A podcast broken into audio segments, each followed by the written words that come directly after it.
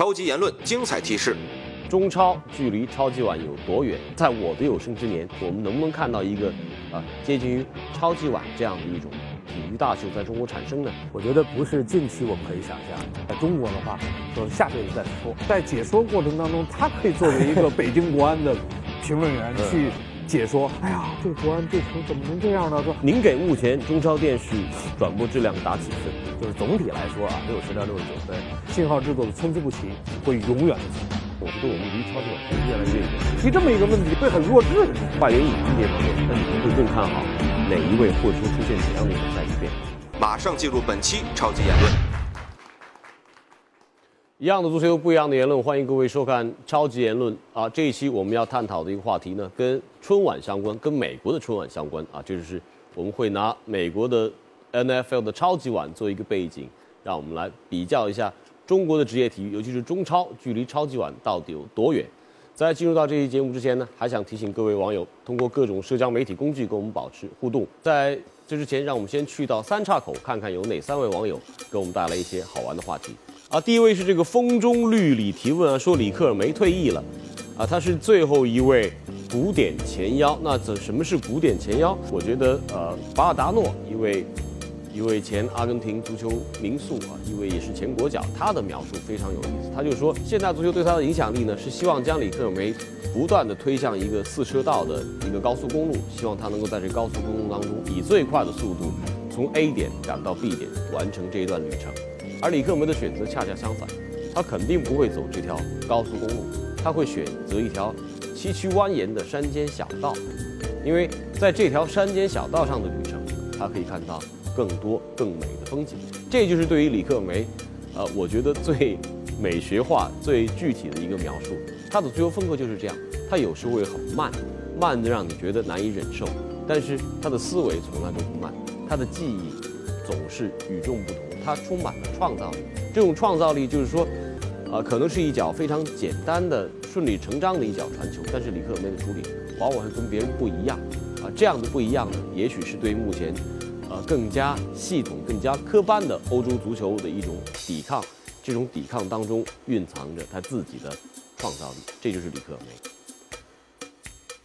徐猛的提问啊，夸德拉多是否会适应穆帅的战术体系？冬季转会对于切尔西的板凳深度影响有多大？我感觉这应该是一个提升啊。夸德拉多他在世界杯上给大家留下了非常深刻的印象，而取代他取代的这个个体徐尔勒呢，其实在过去这两个赛季在切尔西阵中都不是一个穆里尼奥信任的一个球员。虽然他也是一个世界杯的冠军成员，在世界杯上也有不错的表现。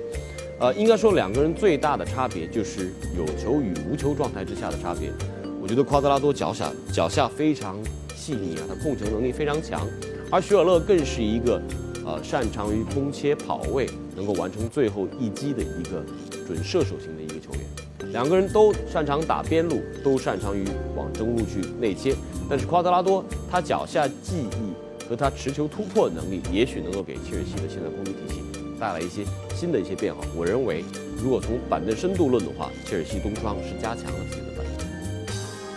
第三个问题，长方形提问啊，说这个瓜式巴萨从未大比分输球，为什么瓜式拜仁连续两年都惨遭大比分休？啊，应该说的是这个德甲，呃，冬休结束之后拜仁的第一场比赛，我觉得这场比赛有挺大的偶然性，嗯，应该跟上赛季。拜仁在欧冠当中被淘汰那样的偶然性不完全一样，因为冬休结束之后，球员是不是恢复到一个合理的竞技状态当中，我觉得这是一个疑问。尤其跟当年的巴萨相比，巴萨呢是一个，呃，每个球员都适合、都擅长控球，而且能够把比赛的节奏有时候降得非常低的一支球队，啊，让对手觉得无所适从，能够对对手进行催催眠。但是拜仁，特别是在德甲比赛当中，我觉得拜仁不会以这样一种慢速的方式来控球，他同样会把比赛节奏打得比较快，在快速攻防当中出现的破绽和漏洞会比较多。而那场比赛恰恰是碰上了一个状态现在处在巅峰期的德布劳内，德布劳内同样也是一个前切尔西球员。接下来请收看本期超级言论的红黑榜。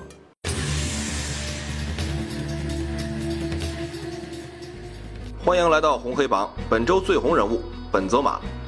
对阵的皇家社会，皇马四比一逆转对手。本泽马在比赛中梅开二度，在西甲的进球数超越传奇耶罗，并追平了外星人罗纳尔多。最黑人物，乌兹别克斯坦 U22，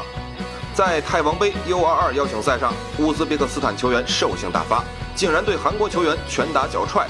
不仅有组合拳三连击，还有凶残的飞踹。最佳瞬间，厄齐尔神助攻，阿森纳五比零大胜阿斯顿维拉，厄齐尔奉献一传一射，其中神龙摆尾式的助攻更是精妙。最犀利吐槽，张稀哲队友，冬季转会窗结束，切尔西飞翼徐尔勒加盟沃尔夫斯堡，以往球迷对他的称呼有许三多、补刀专家、蓝军神将，以后他的称呼就是张稀哲队友。最奇葩新闻。登巴巴躺着进球。土耳其联赛第十八轮，切尔西旧将登巴巴的射门被门将挡出后，皮球反弹到已经倒地的登巴巴身上，再反弹进球门，真是躺着也能进球。本期的封面故事，我们要说的是中超距离超级碗有多远？这两者呢，似乎有些风马牛不不相及啊，好像很难进行对比。但是值得一提的就是，中超确实非常有钱，在。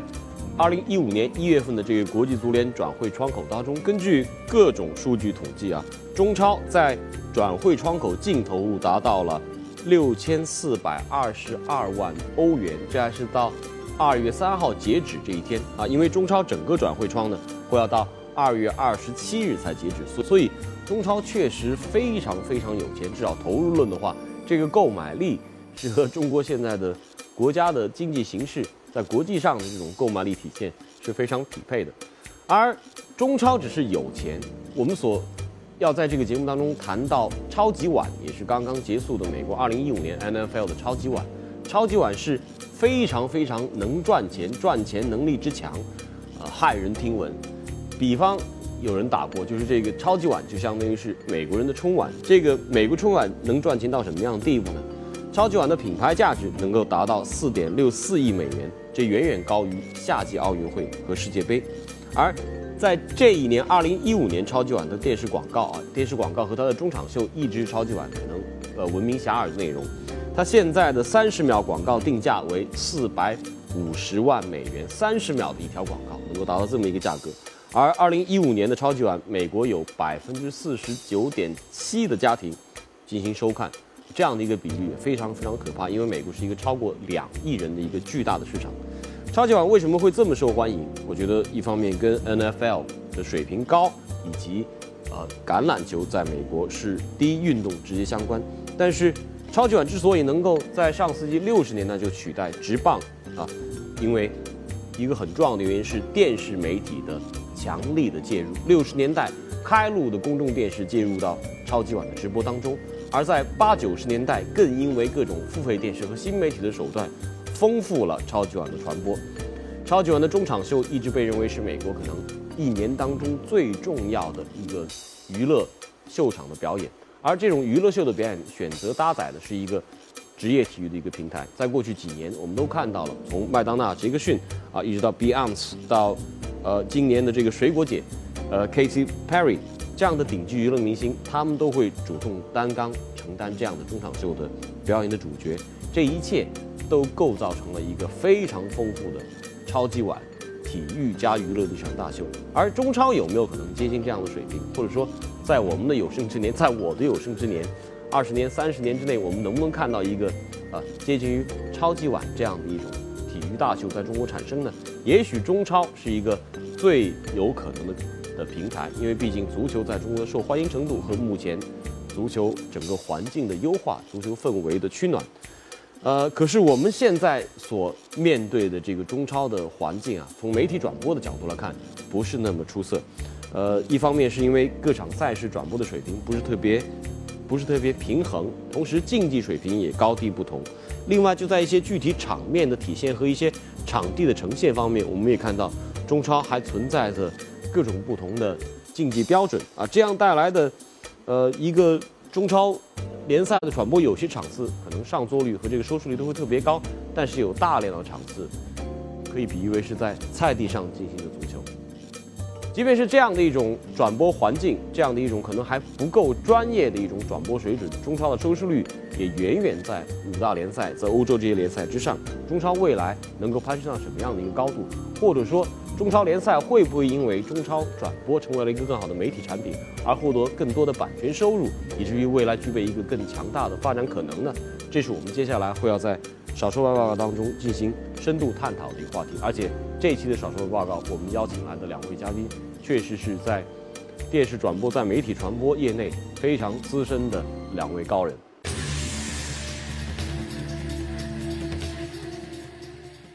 我们今天的少说报告将会集中在体育产业的发展、职业联赛的打造和它媒体价值的体现这样的一个话题当中。今天我们少数派报道请到的两位嘉宾呢，也他们分别是刘建宏先生和魏一东先生，有请两位。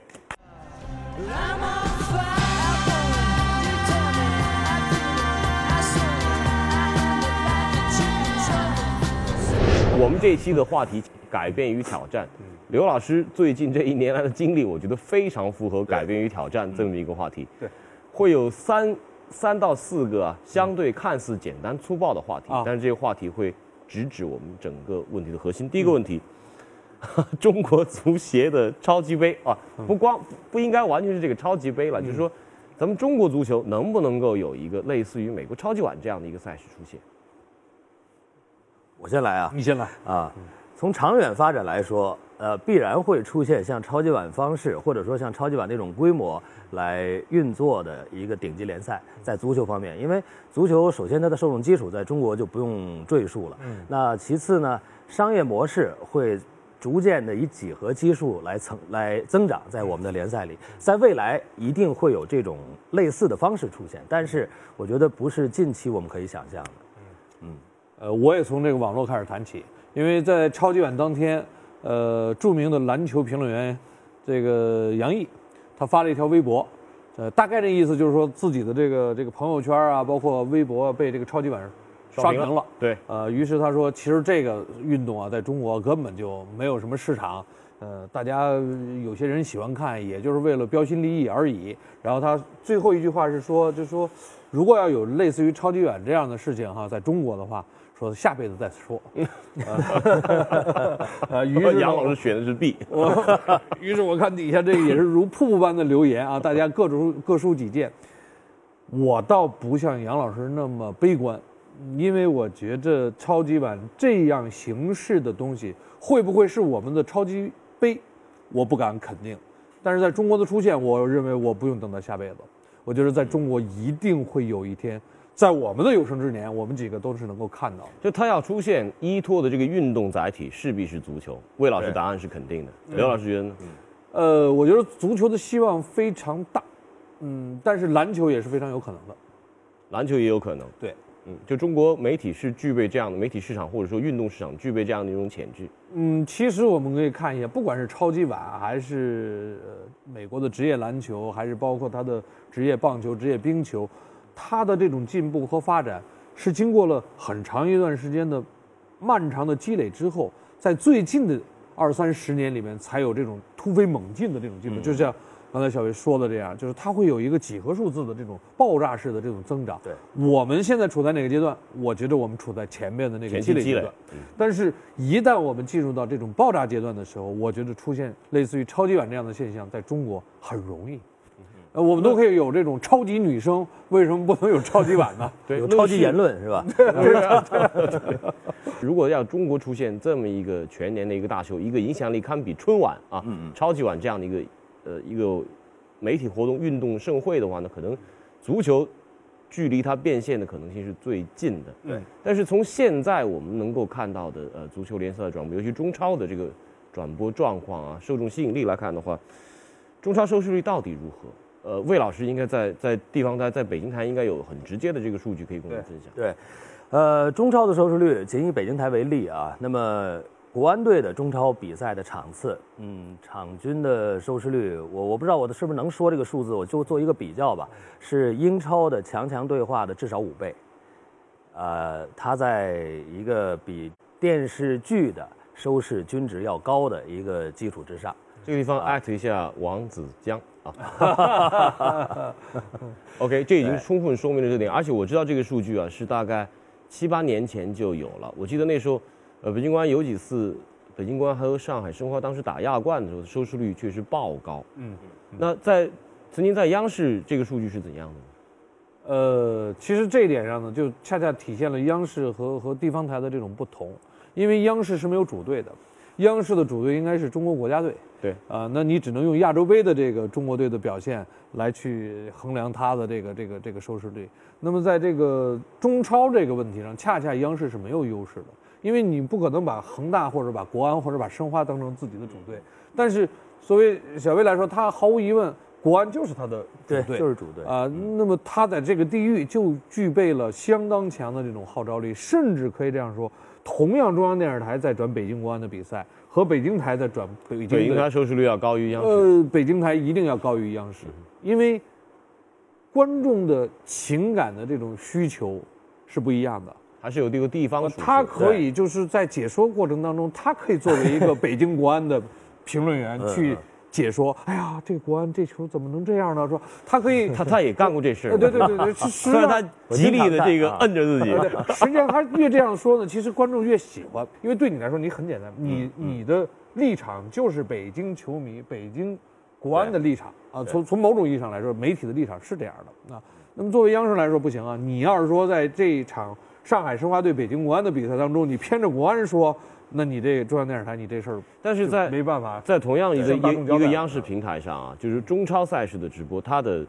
收视率如果要跟这些国际联赛相比的话，因为央视长期曾经关注过意甲、德甲这些欧洲五大联赛的播出，那这个收视率做对比呢？国内联赛应该是国内联赛的收视的情况，应该还是要普遍好于呃这个五大联赛的。这里面当然也有一些特殊的原因，因为五大联赛的传播时间很多都不太适合中国的电视观众来收看嘛啊。呃，这里就会延续到下一个问题，就是根据我们呃二零一四年做的这个中超的联赛整个价值报告，我们看到中超公司上赛季的总体收入其实有很大的一个提升，它达到了超过了四亿人民币，大概有四点四亿人民币。但是在这当中，版权收入不到百分之十，就是中超联赛的版权收入，这可能是一个让大家很。很痛苦。我们其实知道它形成这个版权收入原因在哪儿，但是如何能得以改变呢？是说我们将这个中超联赛的产品做一个电视媒体产品做得更好了，它未来能得到更高的收入，亦或是我们要面对更大的一个挑战，去挑战现在存在的这个机制？我认为短期之内，北京他给钱了吗？呃，肯定是付钱了，但是这个钱，你说的是版权费呢？我觉得可能呃概括的不准确。制作费啊，其实是一个制作费，信号制作费。对，那么。呃，为什么我们在版权收入这方面始终上不去？我认为是我们从传播体系的市场构架来说，呃，它不符合。呃，高额版权费支出的这么一个框架。那么国外我们都知道，以英超为例，就是国内两家台来转播，一个 BT，一个 Sky，啊，那么这两家呢是完全由收费的形式来向大众进行传播的。但是在中国，为什么中超联赛至少短期内还无法实行收费？一呢，大的市场可能我们的球迷还不太接受收费电视这种形式，这是大市场的一个习惯问题。但是这个习惯并不是固化的，它完全可以打破。而真正的壁垒在于什么？在于我们。呃，电视媒体的构建是以行政区域来划分的，而不是以国营公司、私有公司这样的形式来搭建的，所以它不具备，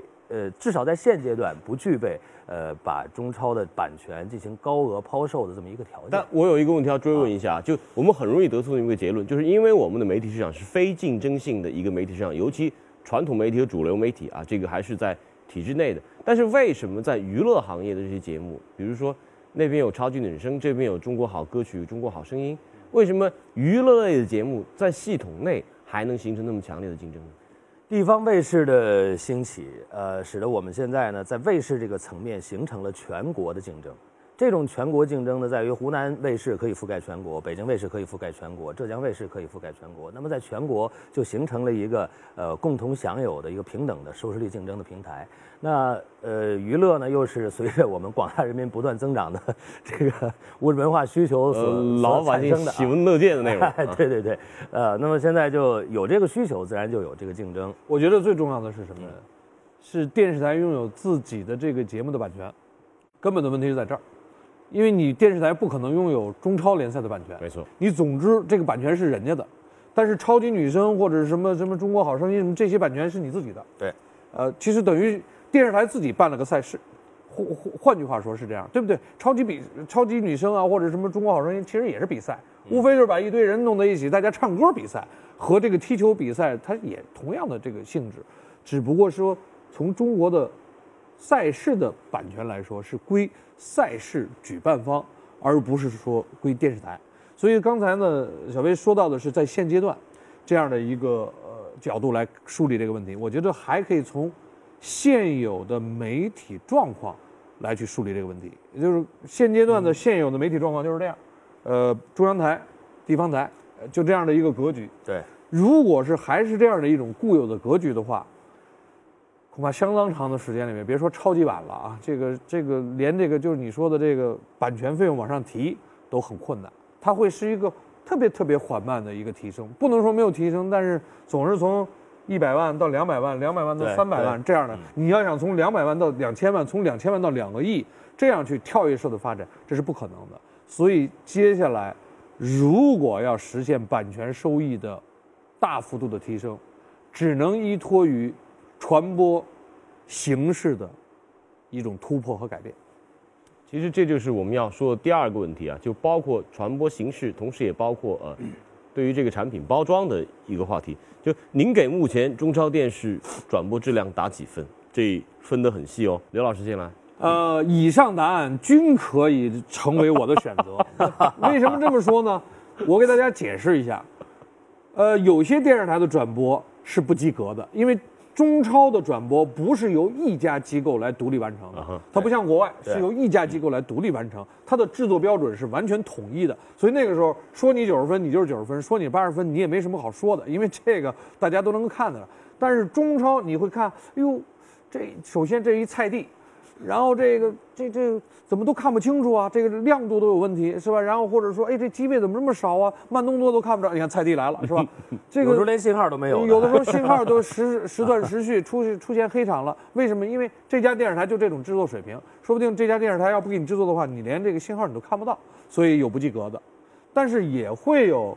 比较高水平的。比如说，我得恭恭维一下北京电视台 啊，北京电视台在转播北京国安的比赛的时候，经常会有一些特殊的这种技术手段的这种使用，比如飞猫啊，比如说这种这种这种就是超级慢动作的这种使用。所以你看，呃这这样的这种场景，在北京国安的转播当中你是能够看到的。所以你要说看到北京台转北京国安比赛的时候，有的时候你会觉得哟。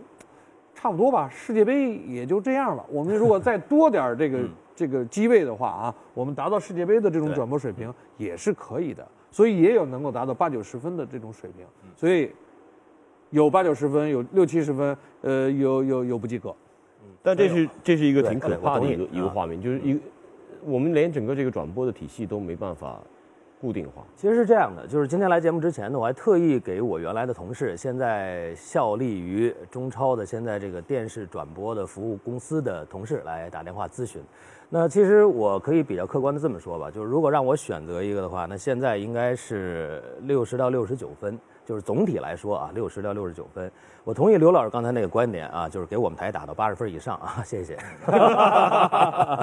但是呃，确实是有很多台，你比如这个呃中原地区，包括长春这个，包括这个贵州这几个主场，他们可能当地媒体的制作水平有限，导致电视转播质量并不高。但是为什么我说现在可以及格呢？就因为有了这个总体的电视服务公司，他们从提供高清卫星信号上，在二零一二年已经可以做到了。从一四年底结束以后，所有的中超赛事都可以在呃转播上提供高清清信号。对，高清卫星。那同时现在的并行两路，一个是高清卫星，一个呢是光缆，就是两路，你能你可以接收哪一路就可以接收哪一路，至少每每场的信号都可以送达。那另外呢，就是有些转播力量确实不够的地区，那在转播机构这方面呢，他会。派一个独立的制作机构来完成这场比赛的全国公用信号。那么，你可以本地电视台转播你的信号给本地观众，但是全国统一收到的是另外一套信号，在质量上可以得到相应的保障。所以，至少从二零一二年以后，我觉得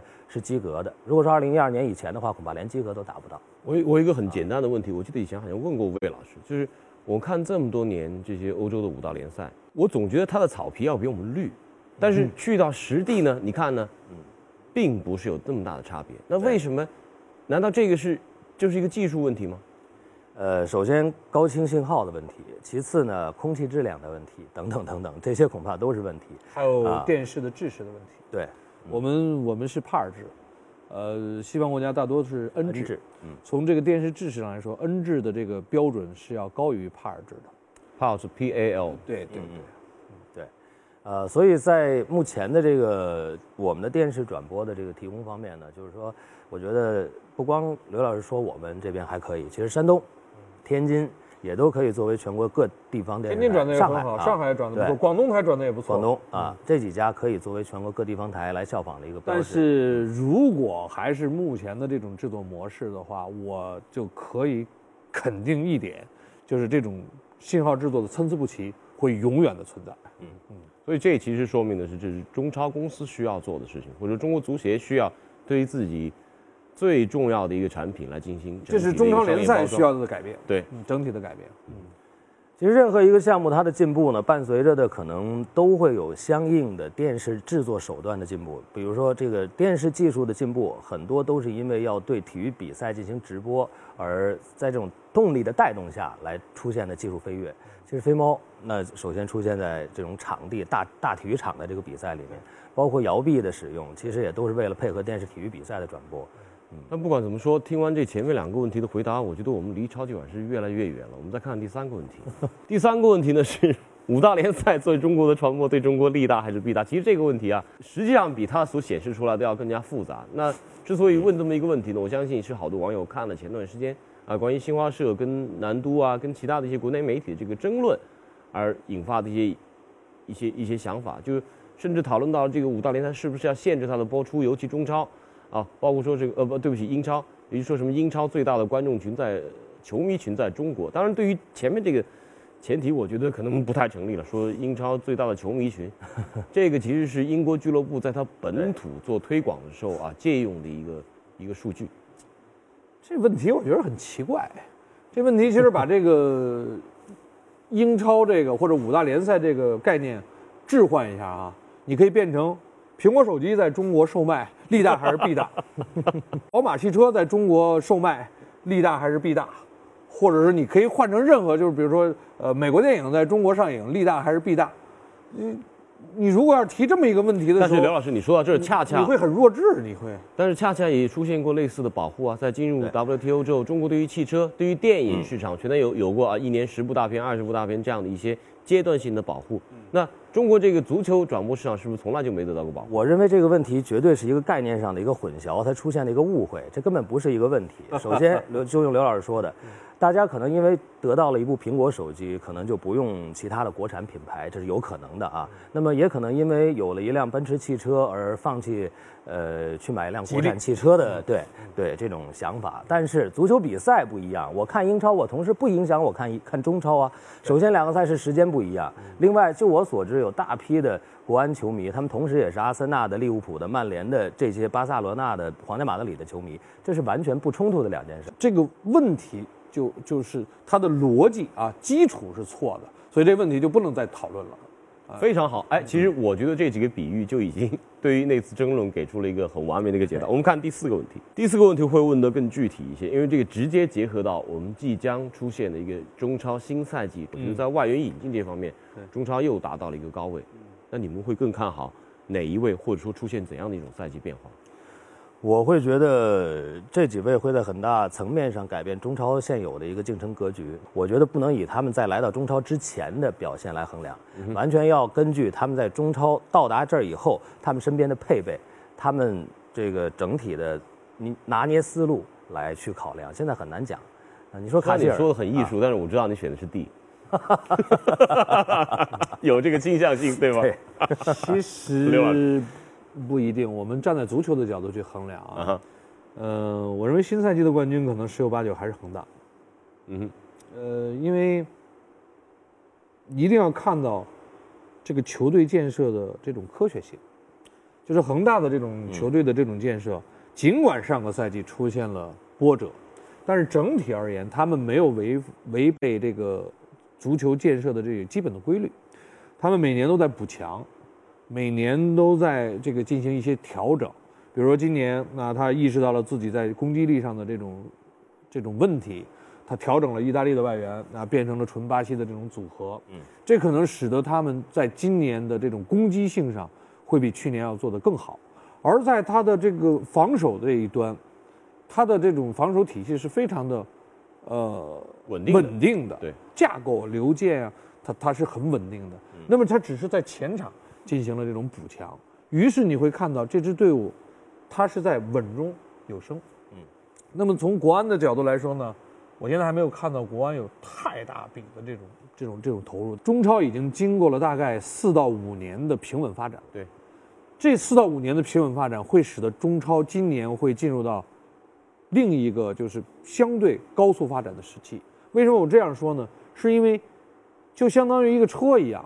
你第一年挂的是一档，第二年挂的二档，第三年挂到三档，你今年你已经可以挂到高速档了。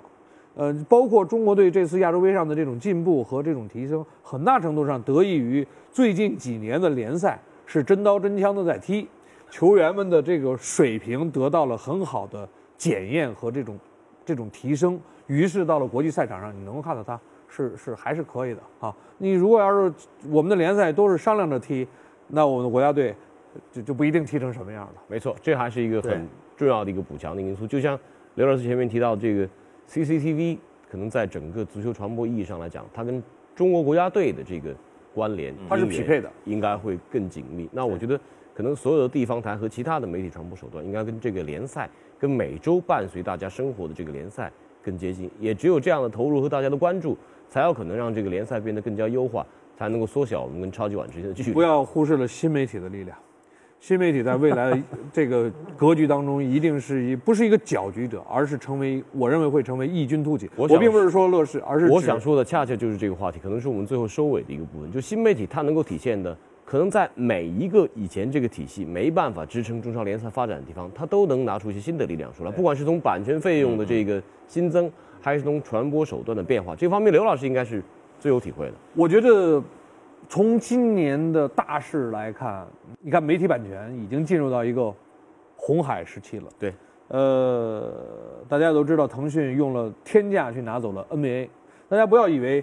这只是对 NBA 的一个这个巨大的是对收益，整个这个体育市场，它是对中国的体育版权的市场的一次重新的界定。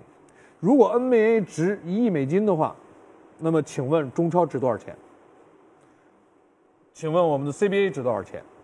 其实是要让我们的这个整个的产品体系要重新定价了。CBA 值多少钱？我觉得这个收购又是一个旁注啊对这个对于赢方的所以说，我觉得未来的中国的体育的版权市场会随着资本的涌入，变得不像以前那么风平浪静了。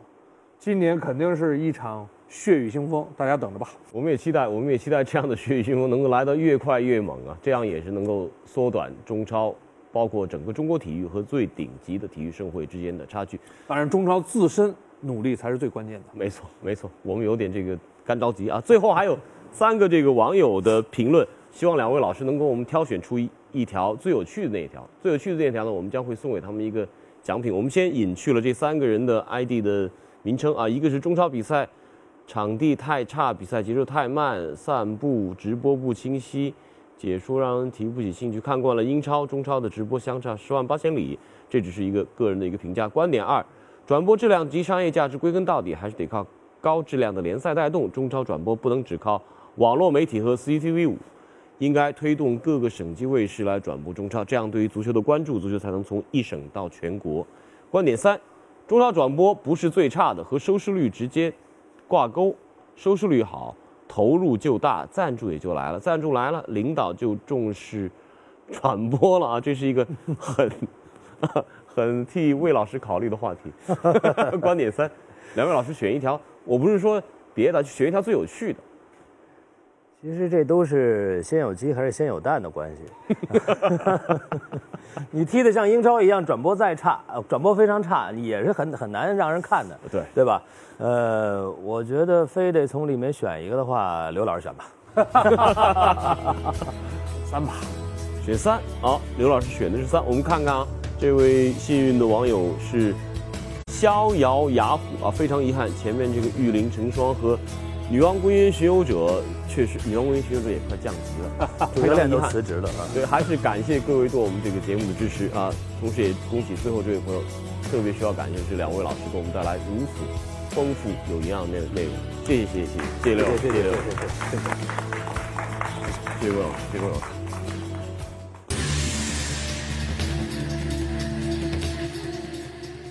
每年这个春节前后，我觉得中国的体育迷啊都会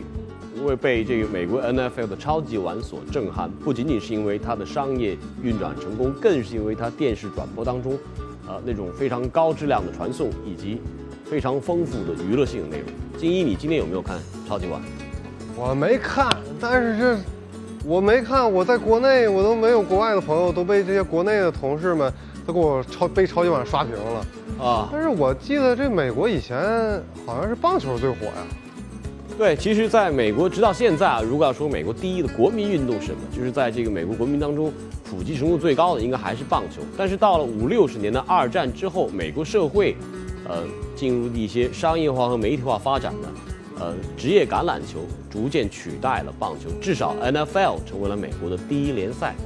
呃，职业橄榄球、美式橄榄球也被认为是美国的第一运动。这种第一运动的出现，其实跟媒体传播是直接相关的。因为电视出现，美国成为了一个电视国家。而相比较棒球呢，呃，橄榄球可能更加适合电视传播，高速度、高强度的对抗、激烈的画面啊，它整个这个比赛的转换次数和这个速度要比棒球快得多，这非常适合电视的传播。那整个伴随电视成长的过程当中，NFL 也有一些历史性的时刻，比如说1955年啊，他们先跟美国这个 NBC 电视网签下合同，NBC 当时只花了十万美元就买下了 NFL 冠军赛的转播权，十万美元。呃，那场比赛在洋基球场进行，被认为史上最伟大的比赛。比赛对手呢，分别是印第安纳波利斯小马队对这个纽约的巨人队。